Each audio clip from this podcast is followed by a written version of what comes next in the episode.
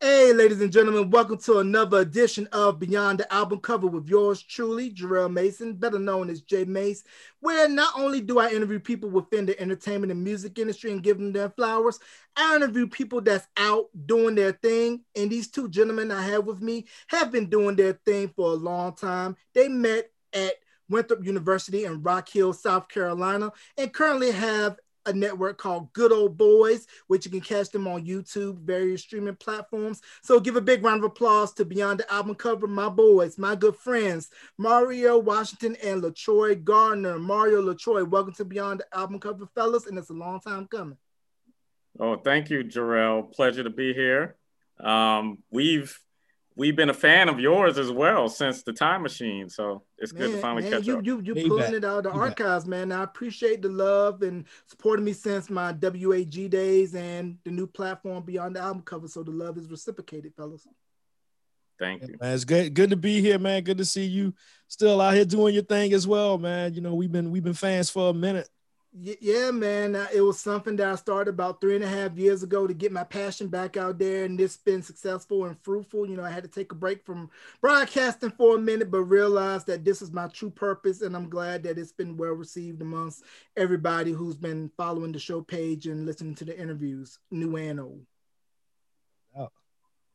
All right, so let's go ahead and jump right into it. So first off, I want to go to you, Mario. Are you originally from South Carolina? Did you relocate, and how did you end up going to Winthrop? And LaTroy, same question to you after Mario answers. Uh, well, uh, the, the, brief story is born and bred in uh, Fairfax, South Carolina, in Allendale County in South Carolina, which is uh, the blackest county in the state of South Carolina, at least at the time that I was growing up. I don't know if it still is, um, but I grew up there. I went to South Carolina for my freshman year. Was not going to graduate if I stayed because I found a lot of me at South Carolina, and I needed some people that was going to elevate me a little bit more. I think uh, so. Coming to Winthrop was uh, was my coming out for uh, getting in uh, to radio and stuff. I started uh, doing radio at uh, WINR, which is Winthrop's radio station, and uh, you know finished school and been in broadcasting ever since, man. Like I, I, my my first year in broadcasting, I counted as my first year uh, when I was at Winthrop, and that was 1998. So I've been doing this for a minute. All right, you LaTroy. Okay, so I'm also from South Carolina, but um, I'm from Beaufort, South Carolina. So we're we're um, a little bit more elevated than than Allendale Fairfax. I, Only because I, you got Hilton Head, though. I, I, I coined them a third world county, so we're, we're a little bit better off than that. But um, my dad was in the Marine Corps, so we moved a little bit. We moved to North Carolina, so I was there for about ten years, and then returned back to Beaufort. And I'll say this: I didn't really have a plan as far as what I was going to do after um, graduating from high school. I was experimenting. I was interning at a local TV station my junior and senior year, but nothing was set in stone. And then um, I went on a tour, and me and my cousin, uh, Roger Coakley, toured Winthrop University. We were told that there was an eight to one female to male ratio. Selling point, sold. selling point. Yes, and I was sold, and we was like, yeah, we're coming here. And mass communications with a focus in broadcasting was my major. Um, shortly thereafter, I met the individual that you see in the screen, uh, Mario Washington, and the rest is history. Yeah, and you mentioned you're from Beaufort, South Carolina, and that's kind of more down toward the coast, like Hilton Head, more of the vacation touristy area. So, what was it like, kind of year round, when you didn't really have the tourists coming into town? Was it a slow season, or did it just peak during the spring and the summer months when tourists would come to town? Well, I'll say because I'm from St. Helena Island, and pretty much um, most of my exposure as a little kid was around friends and family, so I was really only around Black people and then once, um, you know, we moved out into military housing, that's when I was exposed to um, other backgrounds. But I never really noticed um, the tourists because St. Helena Island was strictly black. But then, of course, gradually, you know, white people started buying property. And, you know, as of today, I'd say it's about 55 45 when I was growing up, it was like 90 10. Mm-hmm. Yeah, and we know about the history of blacks owning properties on beachfronts by the water. And then once certain folks heard about this, not not not, we'll pay you this much for you to get out. Some took the money, others were like, nah, I'm gonna stay right here and look at the Julie Dash movies, Daughters of the Dust, so that way you get familiarized with the culture of the low country, which is considered inland South Carolina, Georgia, and then the Gullah culture. Shout out to Ron and Natalie Daise in Gullah Gullah Island. Nickelodeon was on for the culture, having everybody learn about Gullah culture, especially in and around the Charleston. Oh, those area. are Troy's cousins, right? Well, I haven't confirmed it yet. We have the same, well, Days is my original last name. I was adopted. That's a story for my book, I guess, if that ever comes out. But The yeah, movie. Day Movie. the movie. Okay. Well, Days is my my last name. So I think we're blood somewhere down the line. I haven't done a check, a, a genealogical check to make sure, but I'm pretty sure we're related. Man, how dope that would be to find out you're re- you're related to the creators of Gullah Gullah Island, man. I watched that show when I was a kid. Hey, I was past Nick Jr. age, but I didn't care because that show was enriching as far as teaching those that don't look like us about a culture that pretty much didn't really get seen on the nationwide scale until Gullah Gullah Island. And then, as I mentioned, Julie Dash's movie Daughters of the Dust, which Beyonce paid tribute to in I believe it was Lemonade. Right. So um Sarah and Simeon, the kids from Gullah Gullah Island, they're doing some amazing things that's going to be coming out soon. So be on the lookout for it. I think there's some documentaries um, coming out. Okay. All right, definitely that. Now if they can pull out Binyah Binyah Polliwog, I, I will just faint and just be like, oh, you brought out Binyah Binyah. But explain to us Winthrop University, how the environment there was like, and it's not far from Charlotte, and how it's different from some of the other majority PWI schools in South Carolina, like University of South Carolina and Columbia or Clemson University. Well, surprisingly, South Carolina is uh, a very black PWI, and Winthrop is also uh, has a large percentage. At the time that we were going to Winthrop, uh, it was a large percentage of a, a black population. It was the second blackest uh, PWI in the state of South Carolina, behind the University of South Carolina. And I think at the time, um, we had about twenty percent of the student population that was there, if I'm not mistaken, something like that. Yeah, it was it was pretty high. Um, so there was, I mean, if you come to Winthrop homecoming tailgate party right now, you wouldn't think that this was a PWI. like the way the way that the uh, uh the, the the homecoming events are, are, are jumping off at Winthrop. But uh our experience there, um, we kind of like I, I always say that when when when when Troy's class arrived, Winthrop kind of got turned up a little bit um, because uh, you know there was uh, uh, I don't know how to say this uh, elegantly, but you know what I mean. The type of people that The arrived. element, the element. yeah, and uh, so there was a lot more fun uh, when when when those guys got on campus. I remember, and you know, I, I've said this publicly a lot of times, so if somebody gets mad at me about it, I don't I don't care. At this point, it's been 20 years, uh, but I, I thought that Winthrop was like kind of corny.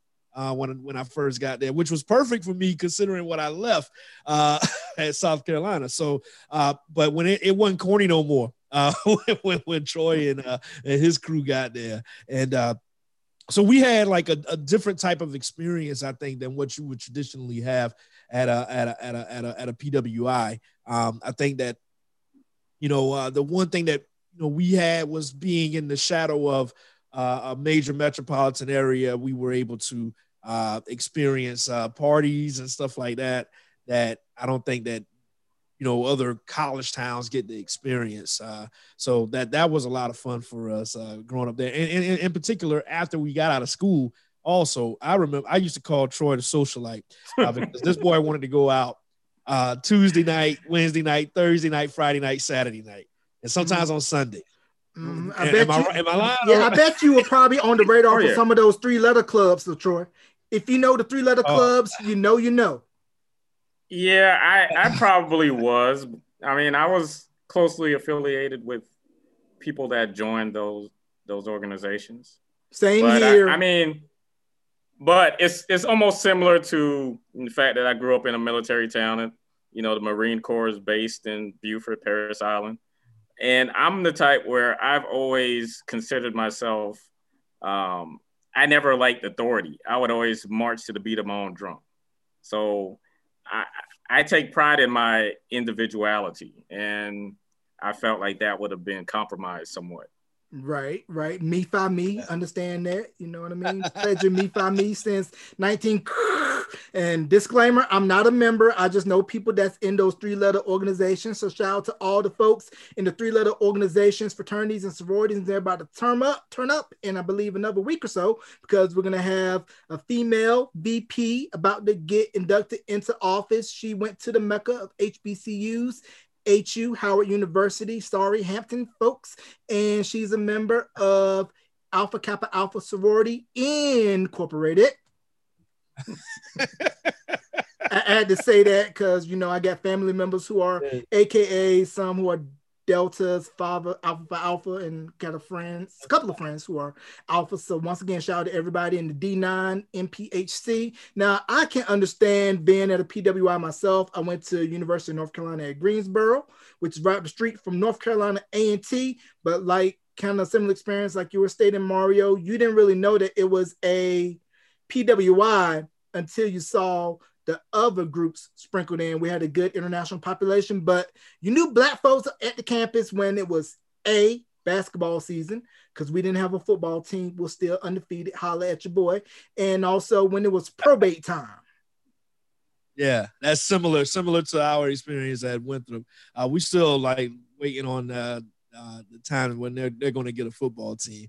I don't know if it's ever going to happen, but uh, but yeah, basketball was always king at uh at Winthrop. But uh, I don't think that people flock to the games the way they probably should have. Cause we were there, uh, like I was there for the entirety of the Gregg Marshall era at at Winthrop, and and they went on a run uh, that first year that he got there of NCAA tournaments, um, and they still have carried on that tradition, uh, even though they two coaches removed from him now. But uh, but yeah, you're right, man. Like that was uh that was a, a big deal for us for homecoming is uh is is around uh basketball, not um you know because we don't have a football team. So you know it's in November uh, at the beginning of basketball season us. So yeah, it's a big deal though. Yeah, my school's homecoming is around October. They call it Fall Fest, big soccer Yeah. game, and you got the beer garden for the wine and cheese crowd. But then, of course, the black alums they would have their own parties, and some of the fraternities, sororities would have their own little reunions with all the members that would show up.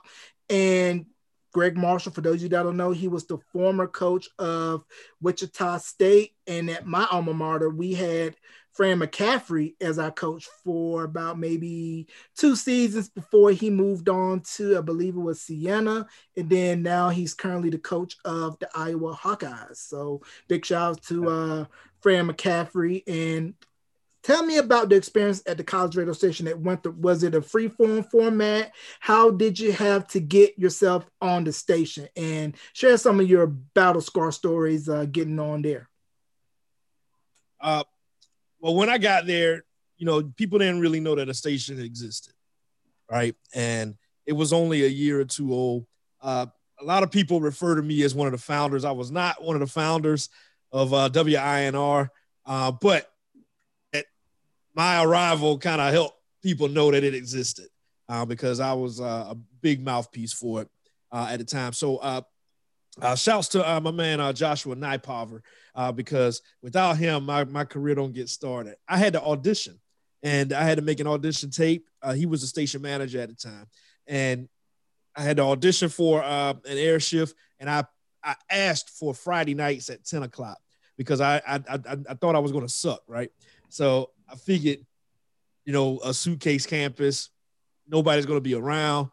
And the show kind of blew up, even though like people wasn't around and it was like me by myself initially and stuff and then my man thomas he got on uh, with me and uh, we started doing a lot more things and then the following year a friend of mine from um, uh, back home in allendale he came to winthrop the same year that troy came to winthrop and we put him on the show with us, and we moved to Wednesday nights at nine o'clock, and we're starting to do uh, three hour shows. Uh, but it was a format. It wasn't like uh, uh, it wasn't a set format. You know, you came in and you did your show. It don't matter. Like if you were playing folk music and then you were playing hip hop music, or you were doing sports talk. Uh, it was it was whatever you wanted to do. And uh, unfortunately, that first year that I was there, most of the people uh, that were on the station weren't consistent and we didn't have uh, consistent uh, programming on, which is why in uh, 1999 I decided, okay, all of that's out the window. Like I'm going to make sure that I get people who actually want to be here. Um, and I was a part of the station management team, and you know we had uh, for all the urban uh, content, I was putting that on the air, and then they controlled everything else. So I had urban content on every day, and I had more urban content that was on that radio station than any other kind of type of content that was on uh, for for a long period of time. And uh, you know, typically it came about by uh, me meeting people who had an interest in radio, and then you know we rocked from there. And and then they had their own shows. Uh, at, at, some point, uh, people were getting put together that may not have meshed well together, uh, but still ended up producing good content, right, Troy? uh, I guess you could say that. So um, I'll I'll just jump in with my story. So as Mario mentioned, you know, me and my crew, we sort of came in and we, you know, made a grand entrance and kind of turned the campus topsy turvy. But um, I think it was a night I was in my dorm room and like just you know skimming through channels, and then all of a sudden I'm hearing Wu Tang or something. I was like, oh, what the hell is this on this channel? Because I mean, coming from where I'm from, and then you're you're like on a college campus where, like Mario said, it was kind of corny. Before we arrived, I wasn't really expecting to hear hear that on the radio. I mean, like I said, I had never even thought of thought about attending college. So, I mean, I had no clue as to just the culture of what I was about to experience. But um, I also noticed, you know, him and Thomas and Brian handing out flyers and I think that's what sort of um, grew the audience amongst um, you know college listeners was the fact that they were walking around the cafeteria and around the yard, and they were you know having face to face encounters and saying, "Check us out on Wednesday." And um, if there was a, an attractive female on campus, they had a shot at being the beauty of the week. So queen I was like, queen, queen, of the queen, queen, of the week, queen of the week, ah. Jet Mag Jet magazine. Then one Jet to come find you and shut you down. I see what you did there. Yeah. But, but um, I think Hawkins my cousin Roger what Roger went to the station and uh did I guess he was shadowing their show or something. He what wrote happened? a paper. He was he was there to write a paper. Okay, he so he wrote a paper a, about about our show or something like that. Yeah, so he wrote a paper about the show and you know, he came back because we were roommates at the time, and it was like, yo, you got to check them fellas out because, like, I, people know me as a music connoisseur. I would make mixtapes, and then I would um, be the person that would provide the instrumentals for freestyle sessions. So they were like, dude, you have to do a radio show. Which, of course, that's why I was at Winthrop in the first place. So um, eventually we met, but he he neglects to tell his story, and I still have beef with him because of this. So everyone else pretty much got a show out the out the gate. He made me sit there for what a semester. Now you, like you several no, you, months. You leaving out the part though. Like this dude would show up to our show and not say a word. He just walk in, wouldn't speak. He just walk into the radio station and sit down. And then and then and then and he did that for a couple of weeks. You did that for a couple of weeks. So you, you so so you were like, I need money from how high? yeah, yeah. So like, I mean, uh, but, but but but but where where we hit it off at was that I was like, all right, this dude come again tonight, man. Like I'm gonna see what's up with this dude, man. So like then that night I invited you over to play NBA live, and we played at like four o'clock in the morning.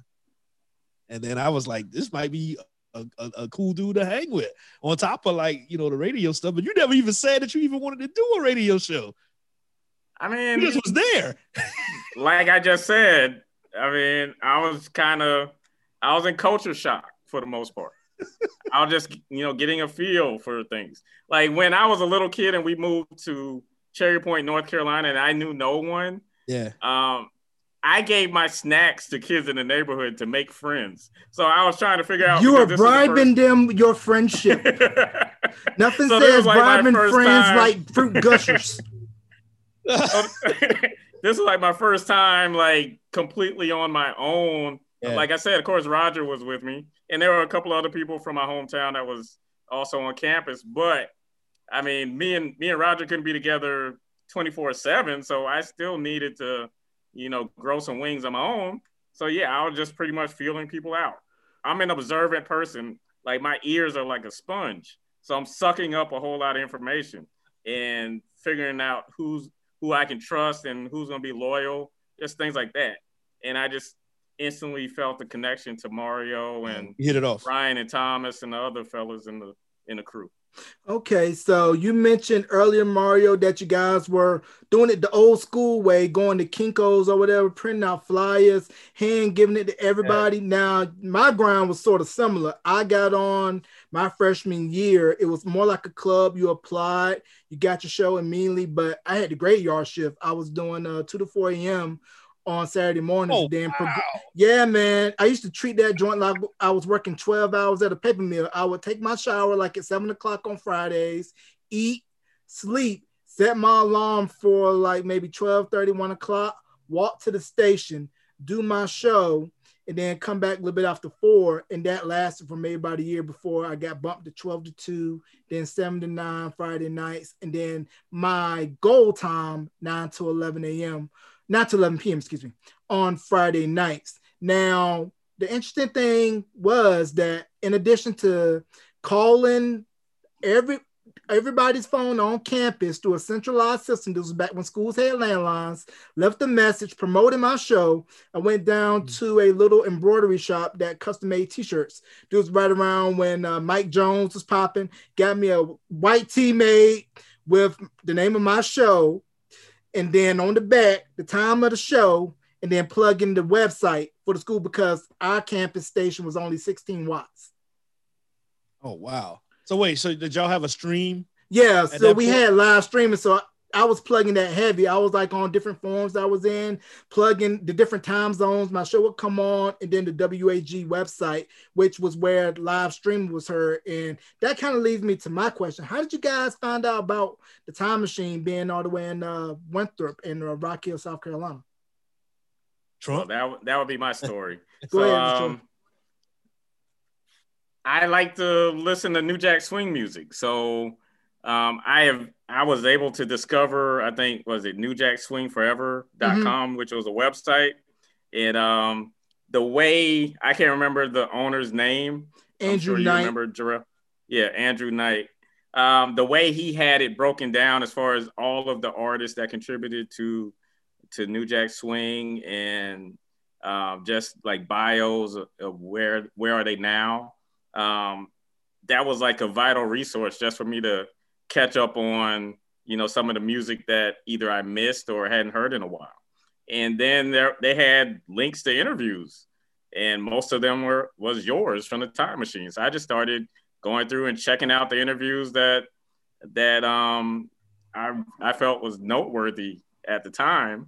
And then I was like, wow, this this young man was doing these interviews while in college Yeah. consistently. So I was impressed. And then I think eventually I reached out to you and we we connected. Like you was you was mad humble and very, you know, insightful and yeah, I was like, wow, this is this is what's up. Yeah, I almost looked at you like a celebrity. You kind of um kind of inspired us as far as when we started the good old boys and taking that step towards doing celebrity interviews. I think I think he was very instrumental in that. So I, I salute you. man I, Publicly. I, I, I appreciate you guys man because actually before i started the time machine i got a little bit of pushback from management because they were kind of indie and no commercial music but i convinced them like hey just let me do what i do and it'll work and it worked you know with like you said latroy landing these interviews consistently when i'm still considering myself like somebody that hasn't really reached their peak and haven't gotten to where I wanted to be. But to say that, hey, I've interviewed Donnie Simpson, I've interviewed Danny Wood from New Kids on the Block, Maurice Starr, and knowing that I'm still in school, not with not a lot to my name, it just speaks wonders about how people say, okay, I'm gonna give this guy a shot. And when they get interviewed, they're like, hey, he knows his stuff. Exactly.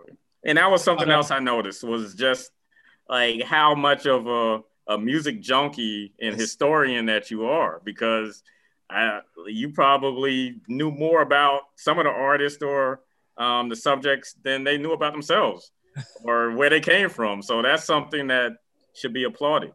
Now like, the thing like, that the thing that when you told me about Jay, you was like, "Yo, this dude probably know more music than we do combined."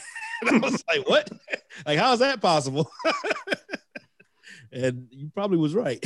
well, I, I mean, I know, I know he knows more than me, especially because some of the music that he listens to, I I'd never heard of before. some of the artists, even when he's posting on Facebook today, I'm just like, yeah. I've never heard of this person. like, yeah, like I said, salute to you. Continue, yeah. continue pushing and grinding, and um, go for whatever you feel is is awaiting you.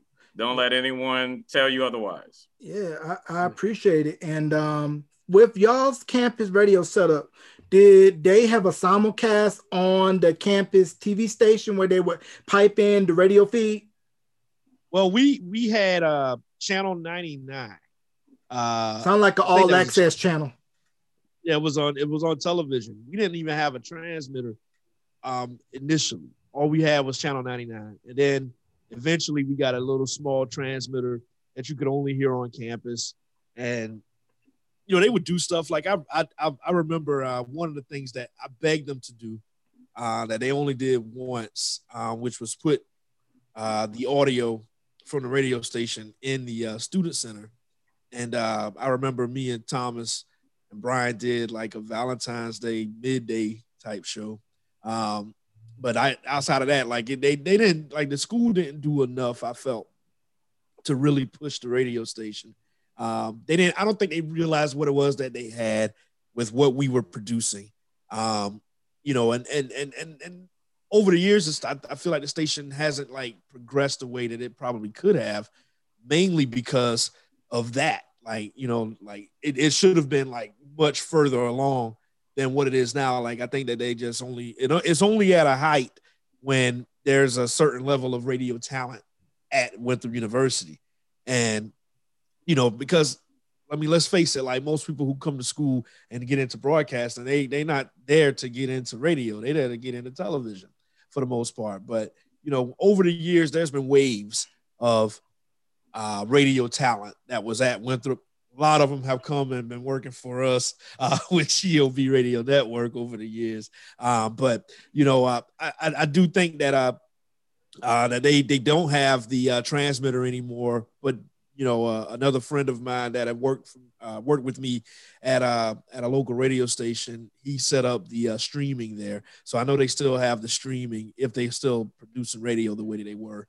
Um, they had the streaming set up, and um, and I, I, don't think they have a television station anymore. But but it, that was the difficult part of getting people to listen.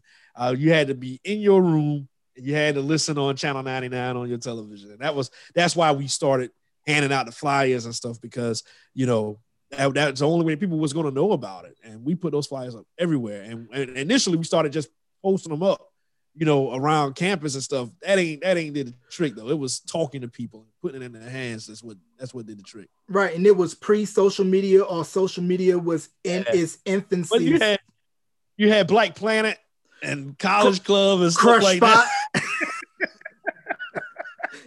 we're, we're aging ourselves. If you remember Black yeah. Planet or Crush Spot or getting it on in the Yahoo Chat ASLR. Oh, hey, nah, Yahoo Chat is how I started, like in uh in in, in internet like stuff, man. Like and some I, of y'all I probably got catfished on Yahoo Chat before it became popular. I was catfishing people.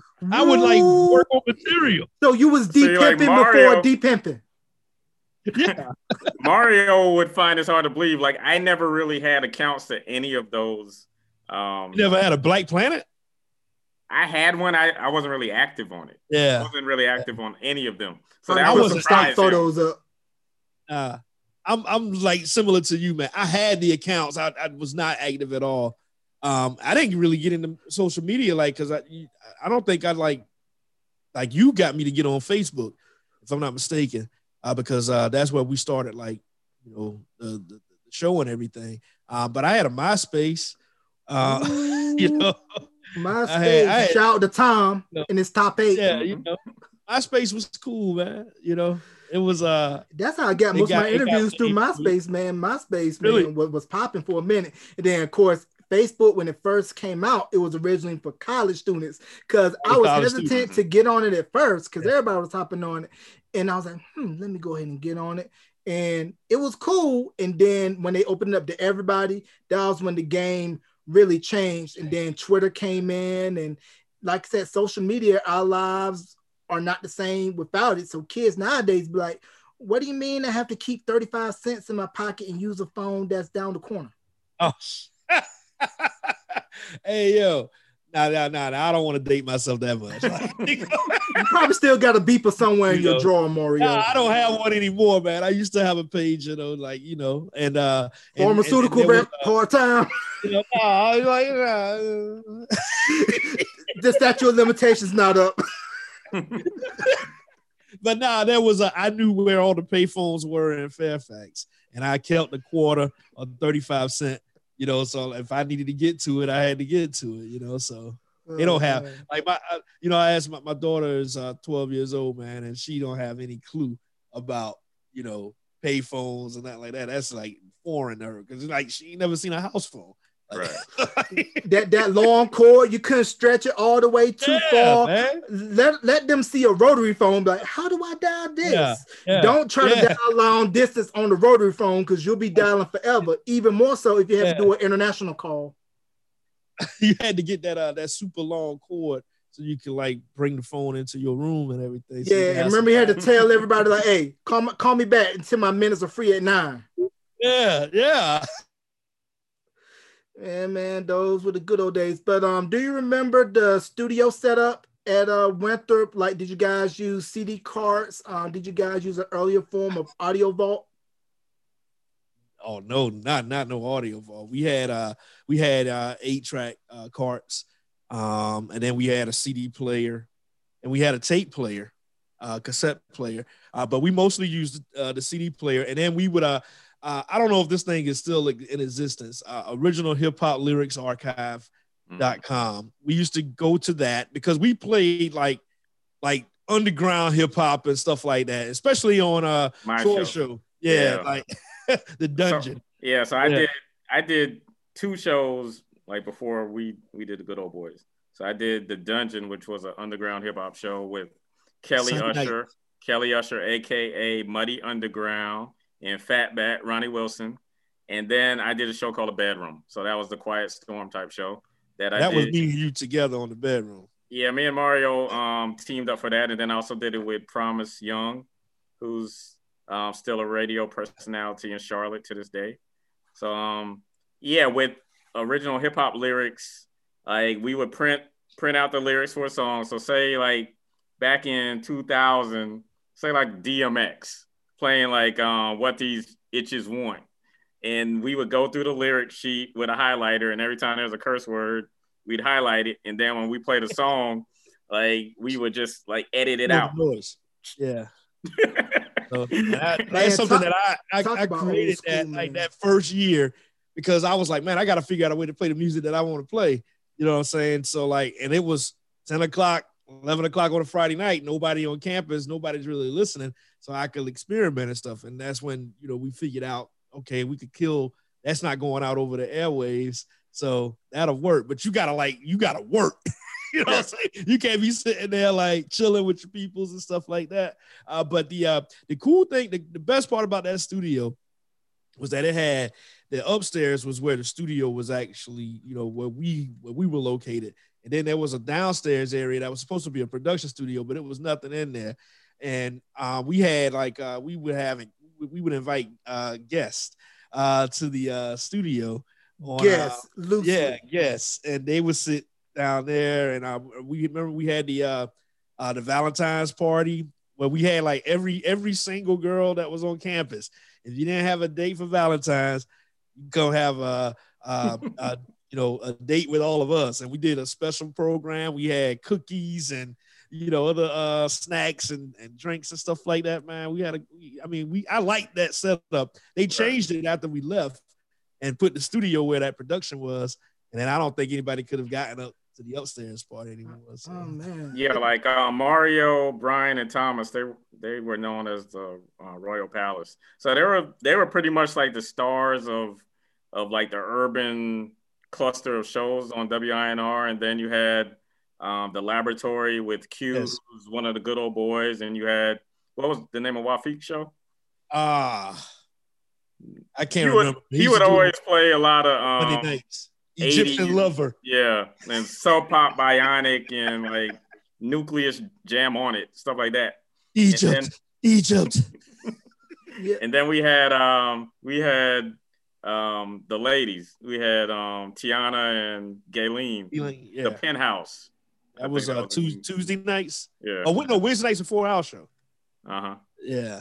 And yeah. then Simon. See, so the thing is, most of the people that was doing shows for for Winthrop back in 99, 2000, 2001. They're part of GOB Radio Net- Network now. So that's where we sort of like forged that bond. And, you know, it's still still tight to this day. We had a jazz show. Man, Jay Dean. Jay Dean mm-hmm. did a jazz show. Uh, AKA the Rugged Child. Yeah.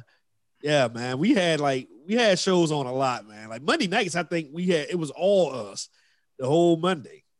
Mm-hmm. Man, that's so, that's great. Yeah, because our setup was when I was there my freshman sophomore year, we shared the same building with the drama students because up above would be the stage where yeah. they would do their productions. So whenever it was theater season, we would have to close our doors so that way the sounds from both areas wouldn't overlap. And then across the street was the police station, and you would see the security guard coming in, checking to make sure everything was good. Our setup was three Denon CD carts, two Technics 1200s turntables, and an early oh. version of Audio Vault. And most of the music I played, I used some of the R&B and hip hop that was in the station, but majority of it was coming from my own personal collection. Yeah. So I had to time some of the selections that had the seven dirty words that you can't say over FCC airways to make sure that we didn't get light in the wallet. So I was sitting there kind of monitoring with the start and stop switch on whatever CD cart was playing.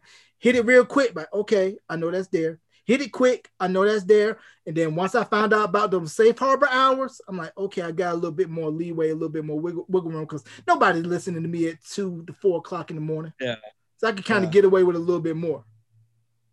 No doubt, no doubt, man. Like that, uh, we did uh, early days I don't know if you guys had started yet. Maybe, yeah. But I remember I used to uh, have to write record labels, try to get them to send us records, and then a lot of times they would send vinyl, and we had we had a uh, record player in there that we rarely used, um, but uh, you know the the one the one that I remember getting. Yeah, you definitely were around for this because this was after Pun died. Uh, but I got the uh, Big Pun is so hard on vinyl, mm-hmm. and then I think I ended up giving it away like they, we did a contest or something and gave it away to uh, I think I think Eric Fisher, if I'm not mistaken, was the one who ended up getting it because he and used to come. He's a DJ. DJ in there. Yeah, he, he would DJ and like he would we would invite him in to DJ sometimes. He'd bring his equipment and plug in and then go to work or whatever, man. So those were like like taking me down memory lane, man. Like you know, I had forgotten about a lot of this stuff, man. yeah, man. Then by the time my junior year hit, we moved to the third floor of the Brown building, which is where a lot of the broadcasting classes would be held. And it had more like a TRL vibe where I could look outside the window, overlook the oh, main oh, wow. strip on campus. I felt like Carson Daly wanted to invite a girl up to the studio and, and just hang out. And I even found myself attempting to do some IDs that were trying to sound similar to what Rick Allen was doing with Hot 97, like from the top of yeah. the Empire State Building. I would do from the top of the Brown Building, kind of like my own little similar oh, spin oh, yeah. to that. So, we had a cool mixture of everything. We had folk, we had hip hop, we had In the Beat of the Night, which was underground hip hop, still going to this day. Shout out to my boy Prez, who will be on Beyond the album cover coming soon. We also had uh, the Trauma Center. Shout out to my boy Section 8, A Town. That's two hours live mixing, scratching, cutting. And it would be like maybe once a year we would do a collab where it would be the Time Machine Trauma Center, where the shows would cross over and they would mix on my show where it'd be like straight two hour mix, kind of like on your standard R&B hip hop station where you have like your live mixes on Fridays and Saturday nights. Now, being that Winthrop so close to Charlotte, did you guys interact a lot with Johnson C. Smith and UNC Charlotte students and vice versa? Not at all, really. Not at all. Like, and I will say, uh, with the show that Q used to host, which was on Thursday nights, the lab, that was like a, a freestyle type uh, situation going on there, man. Where he and he he worked at a uh, record store in, in Rock Hill, and he met like every like hip hop artist in the area. I come in, they would come into there, and then he would invite them uh, to uh, the lab, and then they would they would freestyle, and like I mean, like every Thursday, they they had they had that going on there, and uh, you know, but uh, outside of that, man, like we didn't really interact much with anybody outside of like our circle, you know. Okay. Didn't do much of that. We probably should have. Yeah, and I'll I'll say like even you know d- during my extracurricular time, um, we never really would hang out at Johnson C. Smith. I I know we went to a few parties at UNC Charlotte, but because me and my my crew was always hosting parties, people was at our house. And um especially once y'all got that house. Ooh. Right. Yeah. So we were always hosting parties. So it was really no time for us to leave Charlotte and leave Rock Hill ahead of Charlotte. Yeah, I didn't really mingle too much with folks from A&T. I did go over to the campus of Guilford College a few times because I had a friend that had a hip hop show out there. So me and another friend of mine who is now the lead sports anchor for WRAL TV5 out in the Raleigh Durham TV market. Shout out to Chris Lee. Um, Chris, we, I know him. Yeah, yeah. So he actually started yeah. in radio a semester after I did, came onto my show, learned the ropes, got his own show, and progressed to now where he's the first primarily African American sports anchor in WRAL history. So big shout out to my boy Chris breaking barriers. Um, we had Jessamyn Stanley come out of there. She's very big on YouTube doing yoga and everything like that. She got a start on uh, WUAG. Uh, Emmylou Harris, I think she did a stint on WAG Country Artist. So um, I've actually found her record at the station and it had Play Me. I used to go here. So I would kind of occasionally give it a spin. but I say to anybody that still wants to get into radio, college radio is definitely a good training ground for you to get your chops up, get your reps up. So by the time you take that internship on at the big station and hopefully get on at the station, you kind of have an idea of what to do and also have some seasoning under your belt. Amen. Yeah, no, I, I, I encourage everybody if they want to work in radio, you like the, the best way to start is because you're not going to get any on air shifts uh, without any experience. And the way to get the experience to get yourself a tape and all that stuff is to do it while you're in college uh, on the college radio station. And mm-hmm. it's the best way to do it. And I've had like so many times uh, because th- that's how we discovered some of the other talent that ended up on GOB Radio Network was listening to WINR. Um, you know, uh, uh, uh, when we found out Jasmine, like we weren't even checking for, for Jasmine. We were listening to yeah. another show, and then yeah, I, well, listening. yeah, on Sunday evenings there were, there was three straight shows. So one of them was by someone that you know I, I was friends with.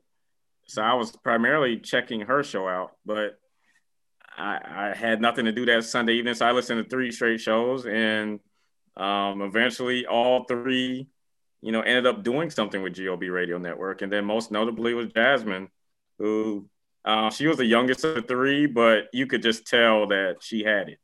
Yeah. Just from that, right you gotta was, listen to her, man. She got some talent, man. I remember that conversation. And on the sidebar, really quickly, I don't know if I told y'all this, but I got family in South Carolina.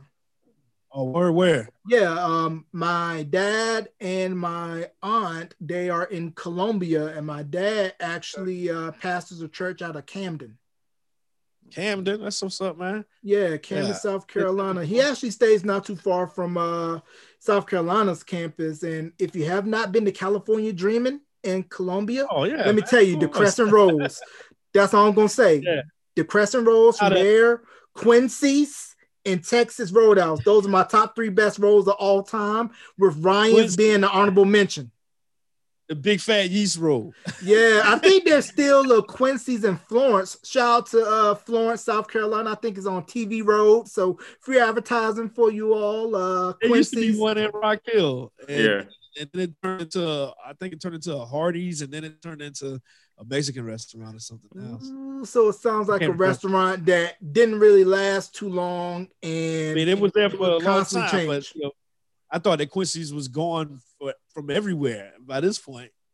right. So I mean, Bayou- back in the day, that was like the definition of a, a ideal date. Like you're impressing someone by taking them to Quincy's. What? Like, What? I'm just saying, back in the day, back like in the no, no, no, no, no. so so when that refund check hit, you was taking your girl to Quincy's, Latroy.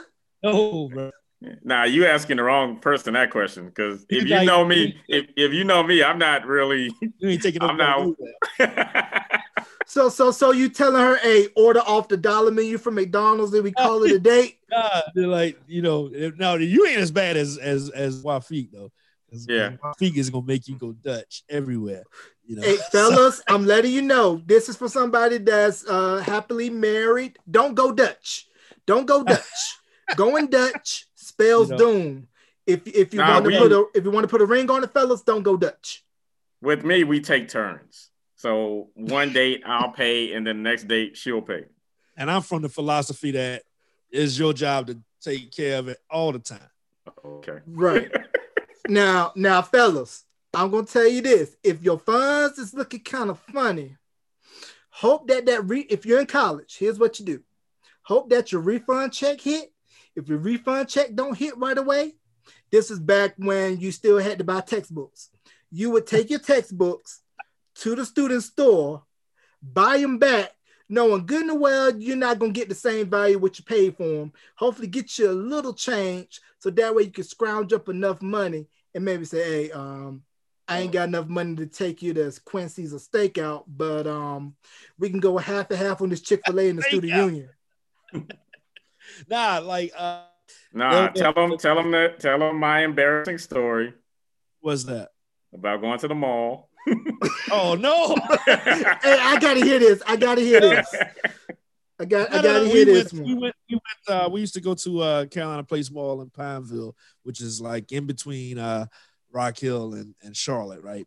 And we went there one day, and and Troy had gotten a credit card, and he had the, the credit card, and then he had a keychain that was supposed to be the credit card also, right? Yeah. And we went to this uh this jersey store. Like they had like, you know, this was back when throwbacks was like this is like, you know, the fabulous Shout to Fabulous you know, like when the, when the throwbacks was like the in vogue thing to do. Mitchell and Ness. So- He wanted to he wanted to cop a Walter Payton, right? And the Walter Payton was like three hundred dollars, and I was like, "Dad, this dude about to buy this buy this Walter Payton." So he he gets up to the uh to the counter with the jersey, and they rang it up, and then he like acting like Big Willie, pulled the wallet out, grabbed a grabbed a credit card, and just slide it on the table. oh, you think you have And, uh, roller? Of course, it was declined, and then Ooh. it was declined. Then he tried with the uh with the with the little keychain mini thing, mini card. and that of course got declined too. Ooh, that what you get trying to flex. I was dying, and there was a line behind us. man, the attendant did I pull you to the side and dying give you that whisper, like, "Hey, my man." Uh, Yeah. You ain't nothing. nah, we you wanna do we, that, we slid out of there, you know, quickly. Like I, I didn't look anybody in the eye. We left, and uh, of So you course had that Mario. walk of that walk of shame out the store. Yes, sir. Dang. Ooh, good yeah, thing, because I good was thing like, you I could have swore that card was you know, was good. Ooh, and, you did you uh, did call the number to start it, man. Good thing you didn't try that at Concord Mills or it South wasn't, It wasn't even a credit card, was it? I don't think so. It was a debit card, and you thought you had like eight money on. oh man, I, I, never I never had that story, but man, let me tell you the story when I first got my refund check. Right, so all right, boom. I come from my ten o'clock class. I go check my mailbox. I see this check in there open it up. I'm like, oh, this for a nice little chunk of change. So this is pre-direct deposit. So I went to the ATM on campus, deposited my check in my account. Then the next thing I did, I went to the Four Seasons Mall in Greensboro when he got me a nice little shirt or whatever. Then two nights later, me and a group of friends went out to Chili's. I thought I was big balling, right? I said, I want steak and shrimp and how I paid for it, straight cash on me. Shout out to Randy Moss. Yeah, with the with the refund check. yeah, man. Hey, hey, man, refund checks, man. If you don't know about that college struggle, you be happy when that refund check hit because when before that check hits, you eating bologna sandwiches, peanut butter hey, and jelly sandwiches, cereal, you know, hot that, dogs. That, that, you make you know, a you make a large piece like, of stretch for a couple of days. Right. This is why I don't like ramen noodles that much. I, I don't mess with oodles and noodles. I never messed with oodles and noodles in college, but I had a bunch of friends that had those cup of noodles. They would tear those things up like like clockwork. Man. You know, and we had like luckily for us, like especially once once once once y'all once once Troy and them got to campus, because I never forget uh Kareem could cook. Mm-hmm. And I remember you bringing plates of food over from what Kareem had cooked in the basement of Richardson in the kitchen. and like yeah, I remember right. you made some barbecue chicken and some and some cornbread and stuff one day. Well, that thing was like real good. My man should have yeah, made right, some plates on the side, sold them for like five dollars a plate. Hey, that's a nice little side hustle.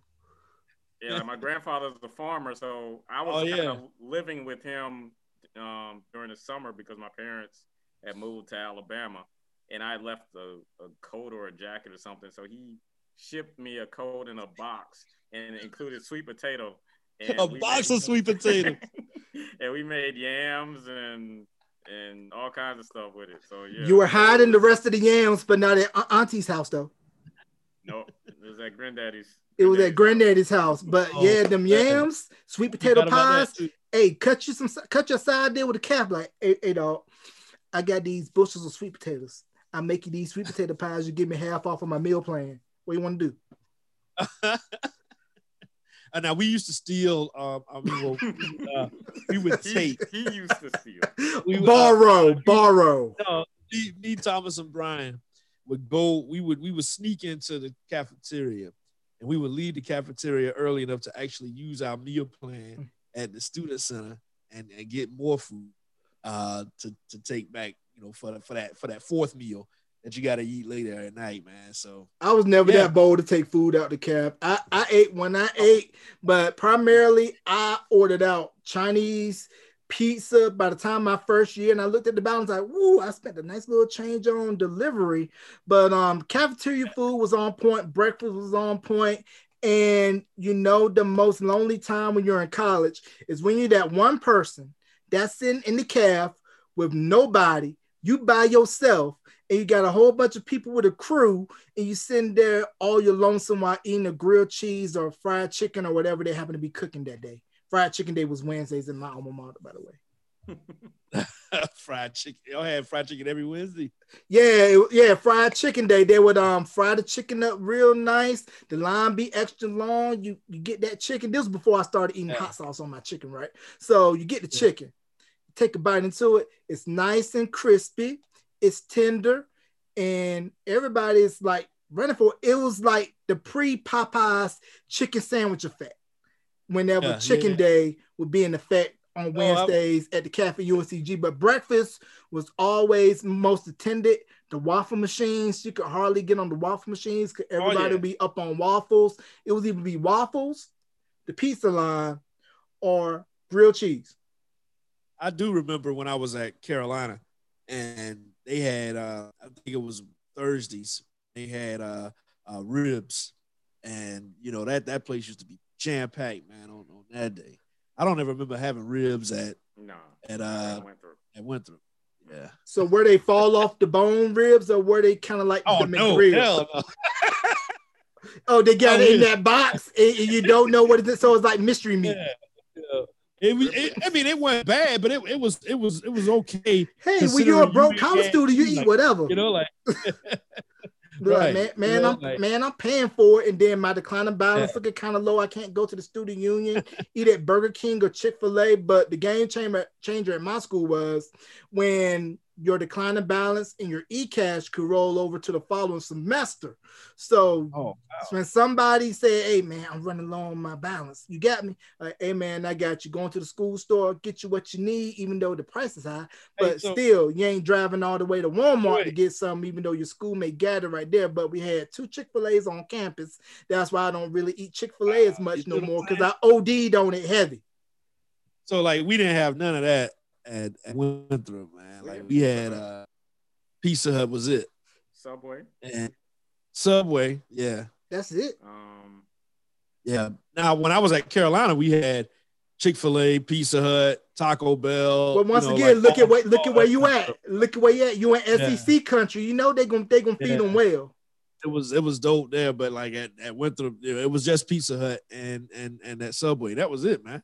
And then Um, that, I mean, like as time progressed, after we left, they had the Popeyes, and I think that was it that they added. Like that was Yeah, I'm yeah, saying, my Oh, school- Starbucks, my- Starbucks yeah. Yeah, man, I'm at my school came up too Hill after now. I left because um they put a Bojangles inside one of the student dormitories and a little diner. I'm like, man, I thought I was doing it big when we got a school store in the apartment style dorm that I stayed at, and these kids got a Bojangles. Now, if you're not from the South, Bojangles is a Southern thing. It's better than Church's.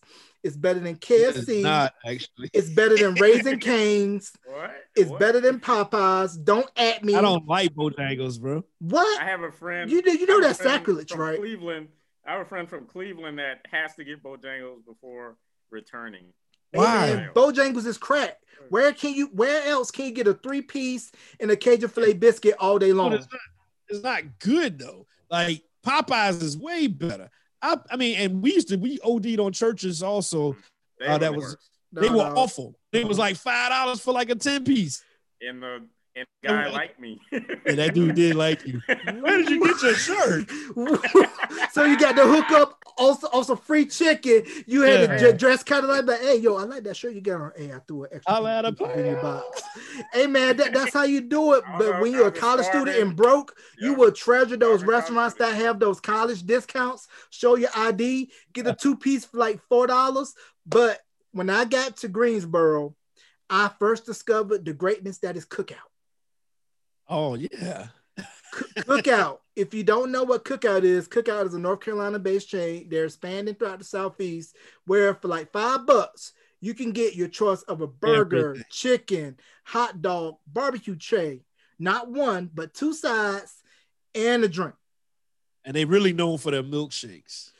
Hey, have some thick lungs because them jokers are thick. And it's definitely a good meal. Let's say if you're coming from a night at an after hour spot, partying, smelling like a little substance, which I don't Yeah. partake in. I know of people who partake in that substance, but it's definitely a good late night meal to kind of get you through until breakfast hits.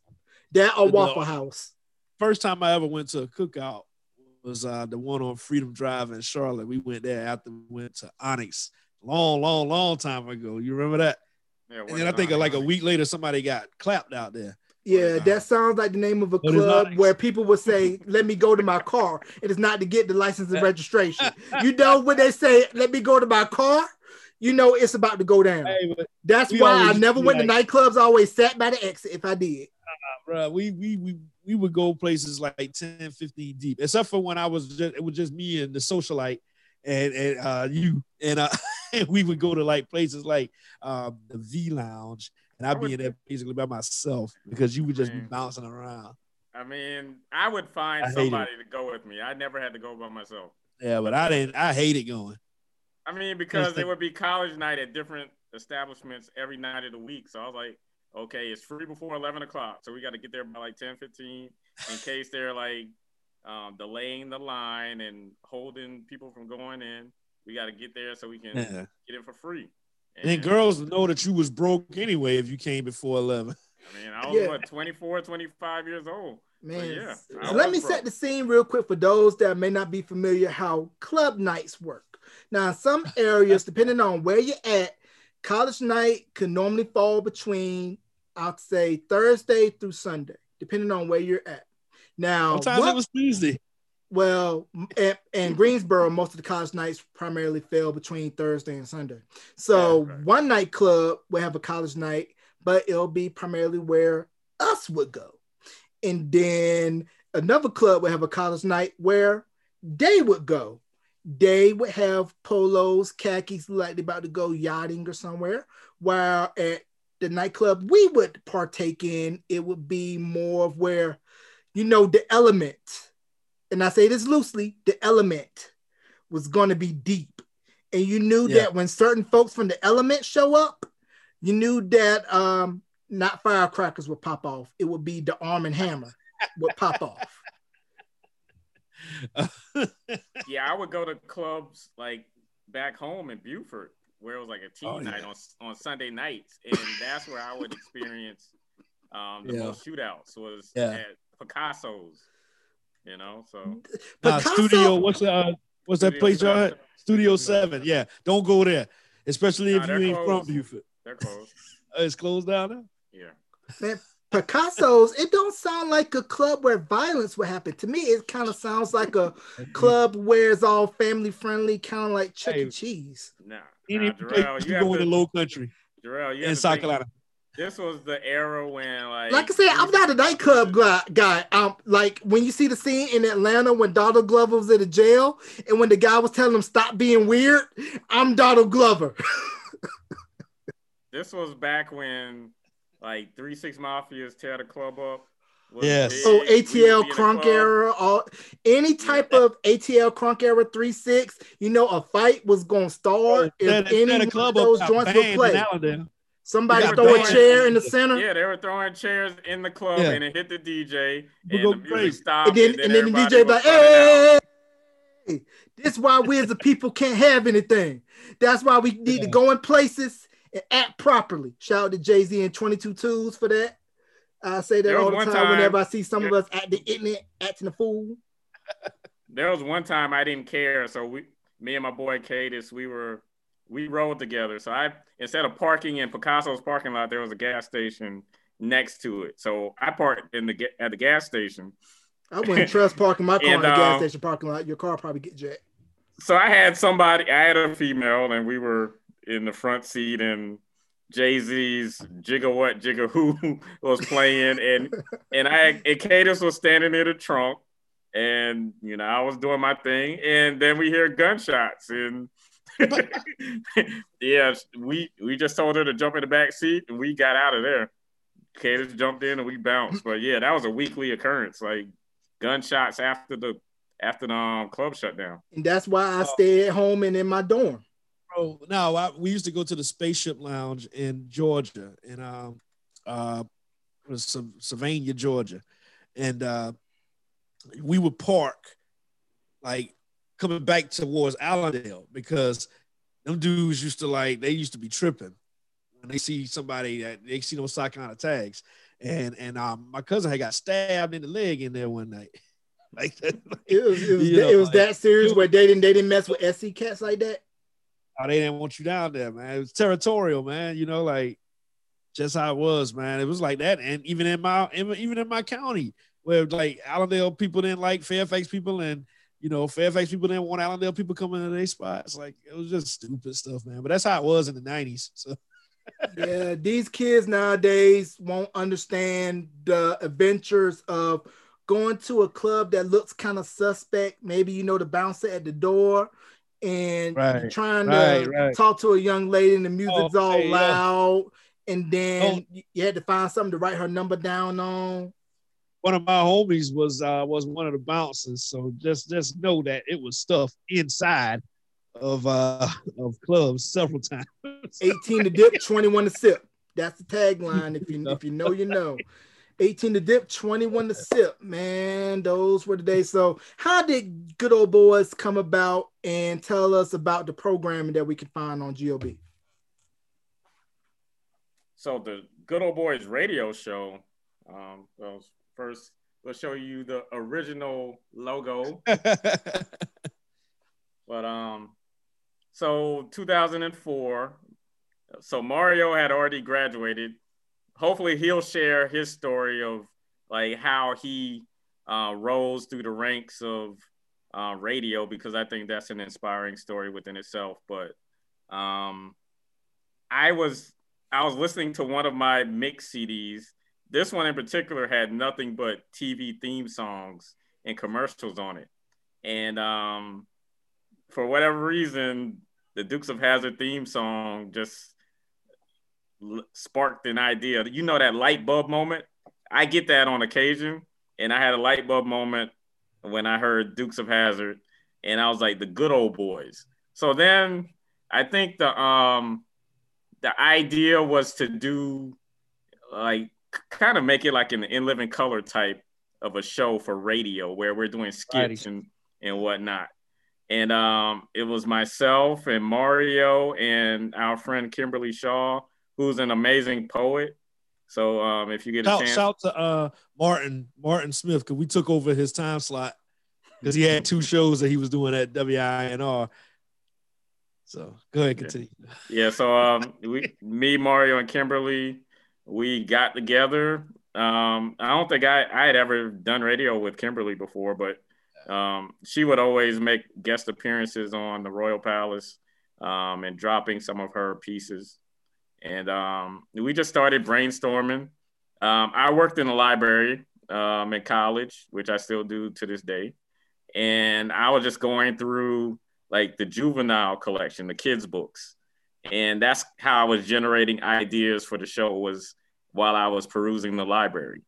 And I, I would come up with skits like a Reading Rainbow skit that we did.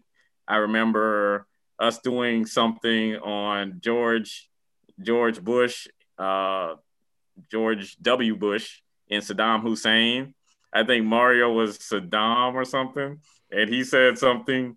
I'm I'm sure he we can't we can't repeat, it, but it, it, sounds very politically incorrect. Something you yeah, can't say very, now. Very, very. But I enjoyed that show because it it was different. It was yeah. it was allowing us to improvise and think on our feet because all we had primarily was you know we're gonna do a reading rainbow skit. Troy, you're gonna be LeVar Burton. Mario and Kim, you're gonna be the kids, yeah. you know, introducing a book. And we would just freestyle. So I love that. I, I was like, yeah.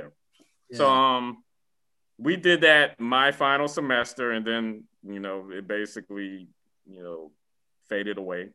Um in 2009, um, me and Wafiq, we we're we're both here in the Triangle. I was in Chapel Hill and Wafiq's in Raleigh, and we we both had an itch to do radio again. And Duke was allowing um, people that was unaffiliated with the university to come in and and do radio shows. So um, we started showing up, going through the training, and I want to say what December of 2008 I want to say. Um, me and me and Mario had a um, conversation with my former roommate and friend Octavius Burris, and he he was starting a website with um, promoting like old school music, and he wanted us to, you know, he wanted to see if we could contribute and um, do a radio show that could promote his website. Me and Mario discussed it. We already had ideas, and we just came with our ideas. You know, brought the good old boys back. But instead of Kimberly, we Mario was like, um, let's let's use Wafiq and Q. And the rest is history as far as the four of us. We've been going 12, 13 years strong now. Okay, Mario, you have anything you want to add to Latroy's story? Yeah, that's that's about it, man. We uh we we struggled to find uh time to record, where to record. Uh, uh, you know, I guess the, the statute of limitations is up now. So like, yeah, we used to use uh, uh, the radio station that I was working at, we used to use uh, that's we used it like once or twice, and then we started using uh, like went out and bought equipment um, and started recording like at my place. Um, but then you know because of my work schedule being so crazy, uh, Troy and Wafiq used to have to drive down here, and like that was like once a month at that time maybe, and we would record like four or five shows at a time. Um, it was a lot of it was a lot of work.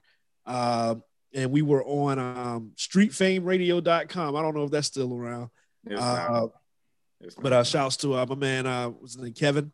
Uh, Kevin Hickman or something. Yeah, Kevin Hickman. We uh we like the, the website used to crash, man. Like after because like we built our fan base on Facebook because it was all the people that used to check us out when we were at Winthrop. So all of our friends from Winthrop and and the website used to crash. Um, but then we moved on to uh, Podomatic, um, I think, and um, you know, build a fan base there. And then we like uh, broke. We, we we took a couple of breaks and stuff here and there and stuff, and um, now we're on uh, uh Mixcloud and on our website gobradionetwork.com.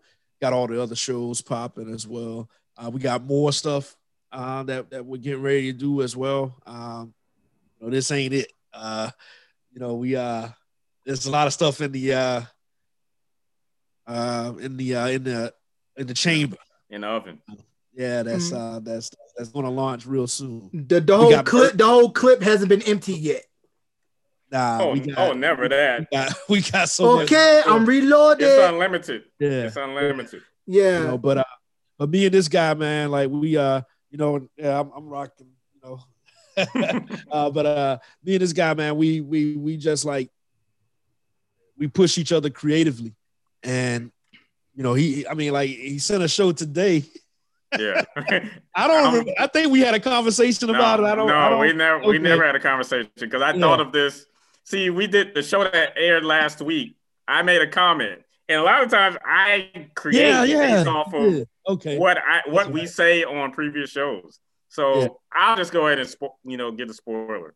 I made a comment about Lifetime movies and how much I hate them yeah. when I have company over for the weekend. So then I this I'm trying to watch the game. Yeah. So today I was like, you know what? I'm gonna create a show, an episode that's called a Lifetime movie. Yeah. And it's gonna be put together as if um, it's a Lifetime movie, and then we're gonna discuss what usually happens in a Lifetime movie. Right. You know, because they all seem to have the same plot. And um, so, and now he tells you that, and then that show might not end up getting recorded until sometime next year. Mm-hmm. we we got, I mean, honestly, we got probably 50, 60 shows that's that's on deck that we haven't even recorded yet. I mean, like, you know, like he he creates, I think you probably create like what 75, 80% of the shows, and yeah. then I'll come with a one or two here and there and stuff. Um, so like of the shows that we haven't recorded yet, man, like it's it's it's we have to we have to uh uh modernize them sometimes. You know what I mean? Because like uh we'll we'll have something like we like uh, one of the shows that we recently recorded was like five like, years old. Five years old, man, and, and it ended up being like one of the best shows that I think that we've done. I'm, I'm talking about the uh uh women who have kids. Yeah, house arrest. Yeah, house, house arrest, arrest. That one. Yeah, like that. That show was super old. Yeah, and, that uh, was that was while I was happy in a situation, and then you know now that one is com- that situation is completely behind me, and then we record that show, and people might think that it was about her, but it wasn't. It's not at all. Yeah, it was so, probably about somebody totally different. but um, I I like to call us. I like to compare us to um LaFace, L.A. Reid, and Babyface. Mario is L.A. Reid, and I'm Babyface.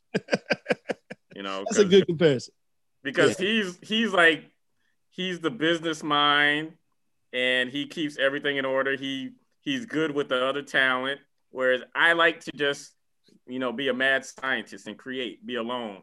Yeah. You know, and you know, like like I said, he'll handle everyone, and I'll focus on making sure we have consistent content. Mm, we work great together. Like if like if if if we launch a new program, you know, like his ear is like crazy to me. And like a lot of times, like I'll be thinking about something, but then like I'll just say, you you listen to this, check this out, or whatever. And then you know, typically like we'll be on the same page about how something sounds or whether or not. Mm. So uh, tell me about how now we're in a crucial space with radio right. and the internet. I'll say Mario doesn't really argue. I'm the one that's that's the asshole, and he, he takes it. so yeah, that would be a surprise. I think most people would look at it as the other way around, where Mario would be the one that would be fussing and complaining, and I'd just be like, man. And that's that's crazy.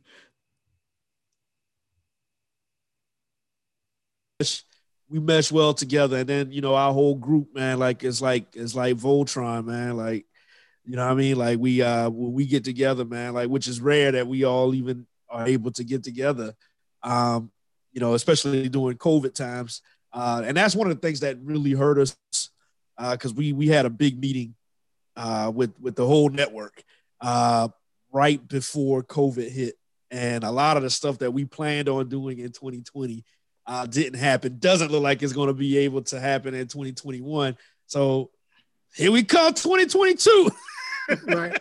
Tabling it for 2022. Now I want to get both you guys take on this. Anyone can answer or both you can. It feels like we're in a space now with the internet that radio is almost like going by way of the eight track VHS and Betamax, where podcasting and streaming it makes it so to where I can plug in anything I want at any time. I don't have to sit and listen for a song anymore. How does radio adapt to the current state that we're in in an instant available world. And also the fact of owning your own media brand, media content, as we're seeing with Jemele Hill over at uh, Vice with Cari Champion, Michael Hill on Peacock, and 85 South with Chico Bean, Carlos Miller, and uh, DC Young Fly. I'll just answer quickly since he's he's in the industry, you know, directly making decisions. But I feel like radio has put themselves in this position because they were always trying to appease um, the music industry, and then you know I think the product suffered because it's difficult to listen to the radio for more than 30 minutes. Like I'll listen to the Breakfast Club. I mean, because I love the personalities on the show, but the music is horrible. I mean, rest in peace. Um, but there's only so many times I can hear uh, this individual song. I'm not going to say his name, but I know. Sure all, I'm sure you all know who I'm talking about. Or um, who else? Uh, Roddy Ricch. They still been playing Roddy Ricch's song, and they debuted it like December or November of 2019 and they're still playing the box in and the um the song with DJ Mustard. They're still playing it daily, multiple times. It's like you can't tell me there's five or ten more songs that came out within the last two months that you could put put in rotation, like hers, damage, or you could play something off of Jazmine Sullivan's Hotel Hotels, or you can play um, you know, SZA's new songs. I mean, there's there's plenty of other music besides hearing the same five, six songs all day. So I'll just say that, and I'll let Mario take it from there. Uh, I want to piggyback on what you were saying about like the, the music that you hear. Uh, you know, this is because I think uh, when you have a situation where you have only a handful of companies owning all of the radio stations that you hear music from, those playlists are being dictated in a way. And you know, what's an A track, what's a B track, what's a C track? Why some of this stuff is still an A track after two years in rotation, I don't understand. Uh, but I don't do music radio. So I know with with with the proliferation of podcasting and how it has changed uh, broadcast radio is that from my perspective it's a way to to to find uh, new talent um, i don't think that what we used to see with radio in terms of I, I, saw an interview with Ed Lover a couple of days ago, and he was talking about how he was making eight hundred and fifty thousand dollars a year at one point. That's never going to happen again uh, for typical radio time. I'm, I'm pretty sure that you know, the Breakfast Club combined might be making that. Not, you know what I'm saying? Like, there's no way they're making that kind of money uh, because you're just not going to invest that kind of money into one personality anymore. Uh, I think radio has gotten to a point where it's not even personality driven when you're talking about music radio, uh, because for the most part, uh, voice tracking is happening all across the country where you have like so like if you're iHeartMedia and iHeart has one voice talent that's on in Miami, well, he may voice track uh, Philly, Vegas, Jacksonville, Detroit, Denver, you know, like all of that all at the same time. And and and I think that that's one of the things that is hurting radio because radio is the last to me is the last local truly local medium where you can reach out and touch uh, those those uh, those on air talents. I don't have that issue as much with talk radio and sports talk radio because it's is is not as is is driven by the actual games as opposed to when you look at music radio, it's driven by uh, the artist. The music is what drives it. So it doesn't matter who the on-air personality is. You know what I mean? So it's it's a little bit different. Uh, I don't know if it's ever going to be what we all listened to when we got into radio because you know what what inspired me to get into radio was when I was eight years old. I heard DJ Hollywood and Allendale, rest in peace to him. Uh, but every, night you know, he was on the big dog WDOG in Allendale, South Carolina. And I listened to that, and that's what piqued my interest about radio. And I don't think that person exists anymore because, you know, you have the proliferation of everybody thinking that they can do this now. Mm-hmm. And as long as you got a Wi-Fi some, connection and some equipment, right. you could instantly put on a podcast without no training. Right it is different for like you know people who actually put in the effort and the work to learn how to do this and you can hear it mm-hmm. but but unfortunately some of the most popular podcasts are people who don't know how to do radio and or, I'm not. I know how to do podcasts. We're not right. sounding like old men yelling at crowd. Yeah, No, We're just saying it's just a different generation yeah. where it's at your disposal. While the three of us, we literally had to work at it and get your reps up right. doing college radio. You know, and I will say that you know one of the biggest one of the biggest issues is is that people don't know how to be on air talents anymore because uh, you know there, there's no space, there's no entryway for radio. Like when I started in this business I was putting up tents before I ever got into a studio. You know what I mean? And then once I got in the studio, I had to I had to learn how to run the board, you know, all that type of stuff before before I was able to open up a mic. I learned how to be a broadcaster before I learned uh, before I learned how to be an on-air talent. Mm, you, you know probably I mean? learned how to write copy as well. All of that. I was doing all of that. I was writing copy for uh, news. I was writing commercial copy, everything. You know what I'm saying? So like you know, I don't think that you know we have to immerse ourselves into that anymore because of what we have with uh, podcasting. And and and and don't get me wrong, I think that podcasting is a, is a great invention. I think that is is necessary, but it's the same thing that blogging did to the newspaper industry, where it muddied the water of what was good and what isn't, or what is uh, something that you should be reading and listening to, and what you shouldn't. Yep. You know, and that's that's the big difference. But I do think that it is important. Ownership is is super important because uh, you will never be in a position where you're going to be able to have to have somebody tell you what you can and can't say if you own it yourself. And you know, for for what we've been what we've been able to do with uh, GOB uh, is that we've always been able to do what it is that we want to do content wise. Some of the stuff that we've produced, no way in the world that an iHeartMedia is going to let us put that out, you know. But like even with the music that we play, like we we go deep in the crates on on uh some some of the music that we end up playing. I, I mean, like the show that we put out this week. Like I'm listening to the music and stuff, and it's an older show, uh, from 2016, uh, that that we did. Uh, but like I'm like, man, this stuff won't get played on a radio station today, man. Like, you know, even if it's even though it's a specialty show, they wouldn't let us play this stuff if we were working for a specific company.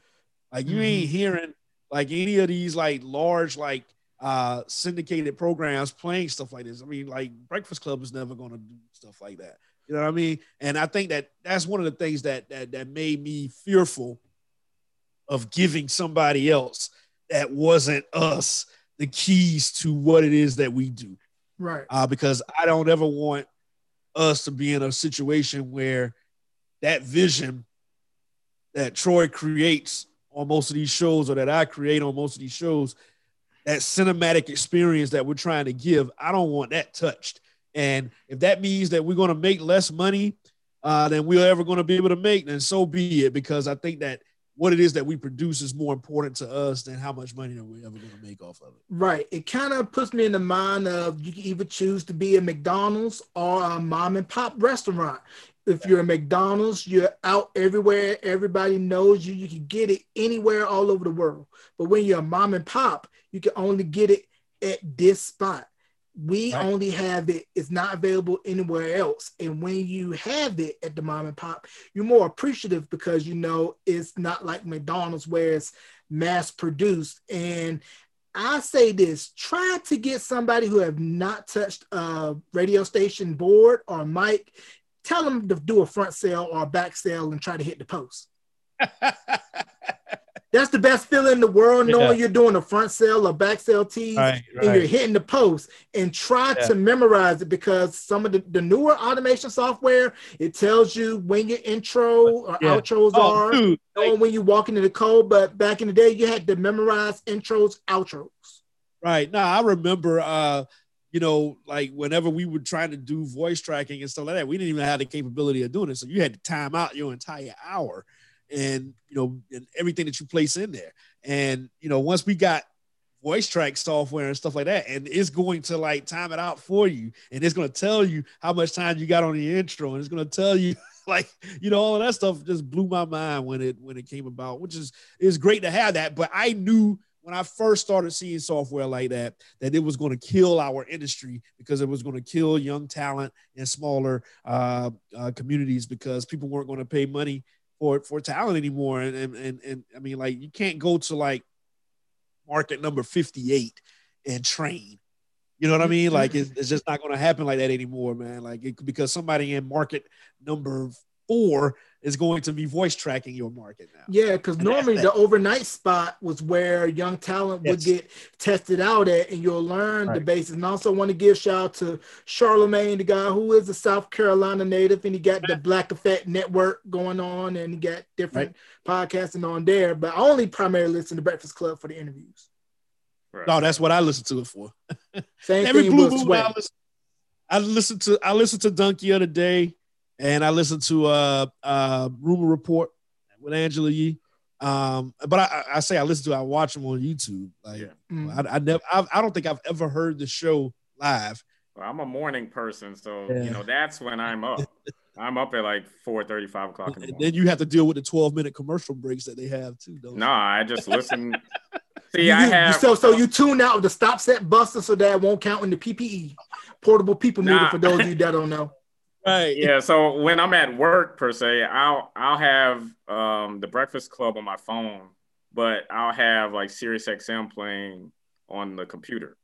So then I'll just take my headphones off. There's noise. And yeah, focus so, on Sirius XM. I thought you would have the Listen at Work station, your standard soft AC station, followed by Delilah at night. I wouldn't make it through the workday then. no, but you know, you, you spoke of something like, uh, you know, because even in even in sports talk and and and and news talk, you know, I remember Colin Cowherd used to be on middle of the night, and now like he's one of the most talented sports talents on air. He wasn't that when he first started. You know, I was saying on on national programming, and I think that that is that is what's missing in our industry more than anything. Like, you know, people see the end result of Charlemagne going through getting fired a million times and you know uh, working on bits that didn't work and and all this type of stuff. And now like he's on number one radio show in America, uh, in urban radio, and you know you don't see that grind that he had to do when he was on uh, Hot 103 in Columbia and you know, when he was on in Charleston and all that stuff, man. Like it's it's like that part of the game is missing so much now, man. And and I don't think that people are interested in doing that part. They just want the end result. You got to crawl before you walk. And shout out to the two live Stews out of uh, Moncks Corner, yeah, South, South Carolina. You know, I right. listen to the two live Stews. Um, some of the other podcasts I mess with. I mess with Gangsters Chronicles. I mess with yeah, all, all the smoke, Matt Barnes, Stephen Jackson, and Knuckleheads yeah. with Darius Miles. Yeah. Quentin Richardson, and then of course Jemele's podcast, Jemele Hills Unbothered, Bomani's podcast, Bomani Jones. So yeah. it's definitely great content out there. And the good thing about now is that you can pick and choose who you want to listen to, where you want to listen to, and right. how you want to listen to it. Yeah. And I consume a lot of audio. Like before we got started, I was I was listening to uh, a podcast uh, before we even got started, and, I, and then I can pick it back up. It's not like it's, it's live. That's the beauty of it. I think that a lot of radio stations have missed the, missed the boat on creating exclusive content for podcasting. A lot of radio stations use podcasting to repurpose content that that's that's already been heard, you know, but you know, it should be uh, some exclusive uh, content out there as well, man. And um, yeah, I agree with that because think, go ahead. a lot of a lot of the the radio personalities that have um, you know, spent years trying to um, get on air that they're not prepared to even do podcasts? Because that's the way it sort of seems to me. In in some ways, I think I think that you know uh, a, a, lot of uh, radio talents, in particular, if you're doing urban radio, you're talking in in spurts. You know what I mean? Like you don't get to go uh, do 10, 15 minutes at a time or whatever. Uh, you, you're talking in 20, 30 second spurts, if that.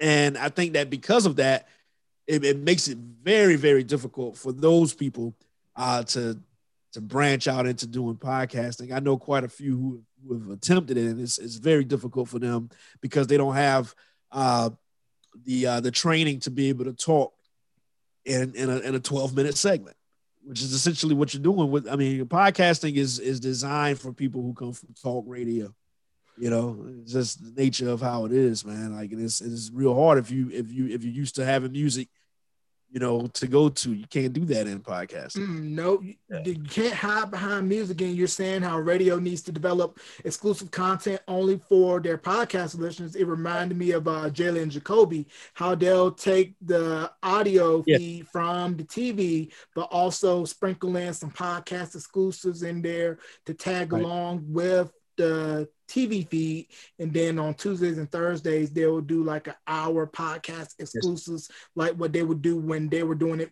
on Grantland. Right, right, right, right. And that's that's the way to.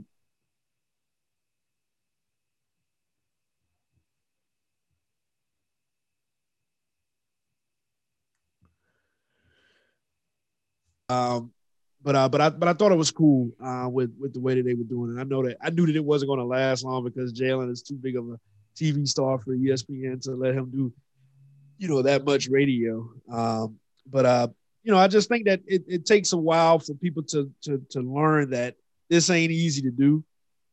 You know, like I mean, you know, how many how many how many shows have we seen come and go since since we started podcasting? We were podcasting before it was cool podcast.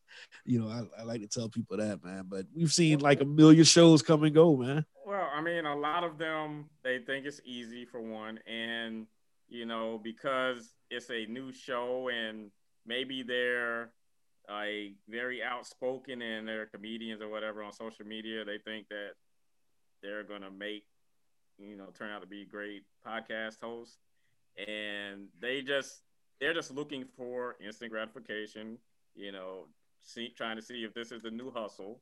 Think you're gonna get money, right? But yeah. after a month or two, then you know you you don't see or hear from them again. Yeah, you'll end up like Will Smith in that Fresh Prince episode where he had D.L. Hughley guest on, where he just went to the audition to accompany him. The casting yeah. agent ended up putting him in the comedy showcase. He bombed, and D.L. Yeah. saved his behind. So it kind of right. has that same effect. Yeah, yeah. No, I, I think you know, speaking on you know, doing stand up comedy, man. That's I think that's the hardest thing to do in entertainment, though. Yeah, I, am not a stand up comedian. I will not get up in front, get bombed, and treated like I was waiting for Sandman to escort me off the stage at Apollo, which I did do Apollo uh, when I was 15. That's another story what? for another day. That's another oh, no, story. For, that. that's another story for another day, man. I'll just Come tell on. you this: when I auditioned for the Apollo, it was cattle call. Um, we took a bus from North Carolina to New York it was eight hours. So by the time we got there, doors opened at eight, line started at seven. So I was like one of the first few in line, went in, signed some paperwork. It was like American Idol style, three judges, audition. They like you. We want you to come back and do the non-televised version of Amateur Night. Now, I didn't know this until the audition that they have the Amateur Night for the syndicated show, then the regular Amateur Night, which is every Wednesday night and that was where they would have people from the cattle call auditions come and perform. So I had to come back a couple of months later. Ended up, um, this was when I used to la la, not no more, but I, I did call Tom as I wish. And let's just say I made it to the second verse before the sirens hit.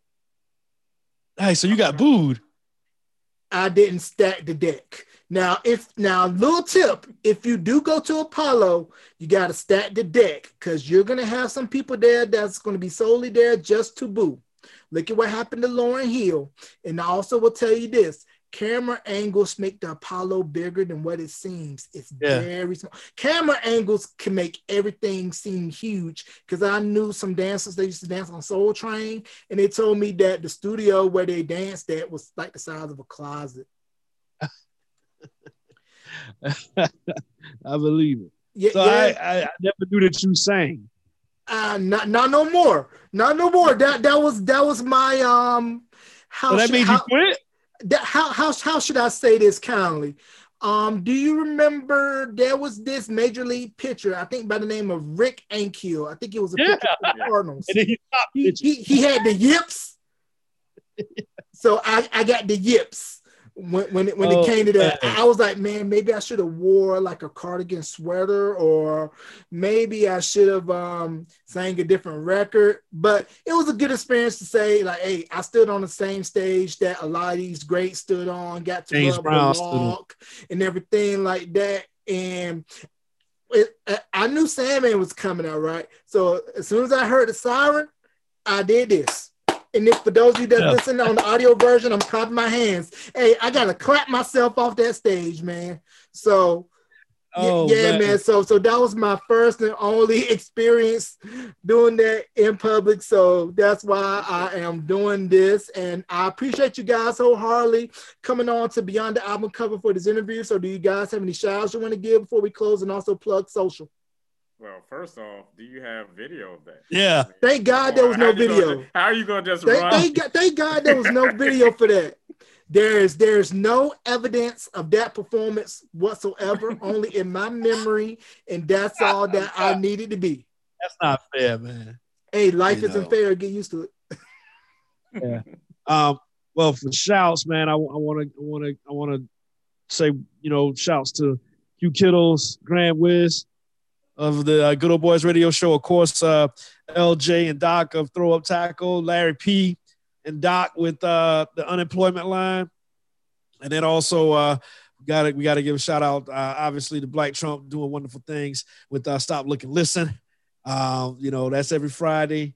And then uh, we got uh, uh, Jasmine Love. She'll be back real soon. We got uh, uh, Nashandra. She'll be back real soon as well. Uh, and then we got some other programs coming. I can't even tell you who these people are yet uh, because, you know, one of them is out there. Big Al is out there, like publicly. Uh, but uh, we got something else that we're working on uh, with uh, with uh, some people. But uh, check out everything that we got going on. GOBRadioNetwork.com all the socials is GOB Radio Network. We're on Instagram, Twitter, and Facebook. Uh, we a little bit on Instagram. Uh, I need to get that password to somebody else so they can do because I don't do Instagram. I don't do social media, man. so you know, most of the stuff you see on social media is uh, Doc on our Facebook, and uh, anything else is is like stuff that I've I've put in, but I don't do social media, so I need to give that stuff to you. Uh, Latroy, any shout outs? You know, I'm not all that active. So since you covered you know, the GOB um, hemisphere, I'll just go beyond that. First off, thank you, Jarrell, for having us. Like I said, um, you've been an inspiration to us.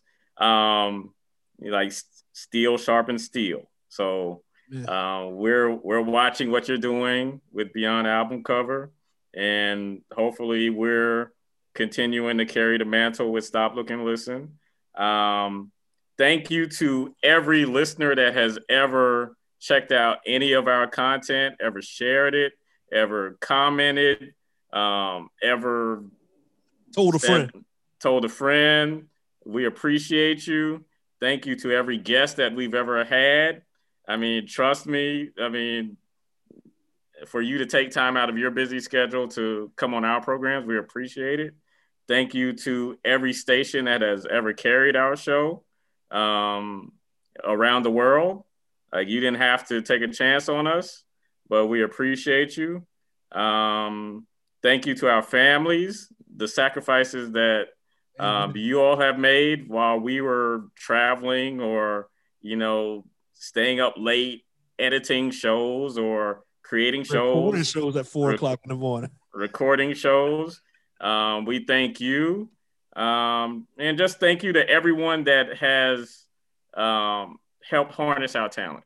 Like whether that's for me, Juan Singleton from WJWJ, our professors, Haney Howell, rest in peace, Robert Powell, rest in peace, um, Professor Fisher, Dr. Uh, Click, Dr. Click, Dr. Sorrow, Dr. Sorrow, like just just everyone that you know shaped and molded us. Thank you.